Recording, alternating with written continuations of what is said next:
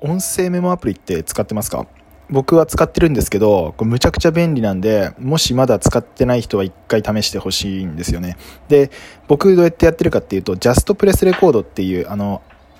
アプリがあるんですけど、えっ、ー、と、iPhone と Apple Watch と連携させて使ってます。で、使い方は Apple Watch 僕大体常につけてるんで、Apple Watch で音声メモを取ります。これ比較的すぐできるんですけど、で、まあ、ある程度メモを取ったら、あの、自動的にそのアプリの iCloud に僕が保存するようにしていて、iCloud に履歴が残っていくんですよね。で、その残ったやつ、音声メモって、あの、入れるのは楽なんですけど、聞くのって大変じゃないですか。でも、この JustPress Record って自動でテキスト化してくれるので、あの、アプリを開いた時にテキストで何を入れたかがわかるようになってるんですよね。で、基本的には、まあ、iPhone のアプリで何メモったかなっていうのを見ながら、必要そうだったら Notion に転送したりっていう感じで使ってます。便利です。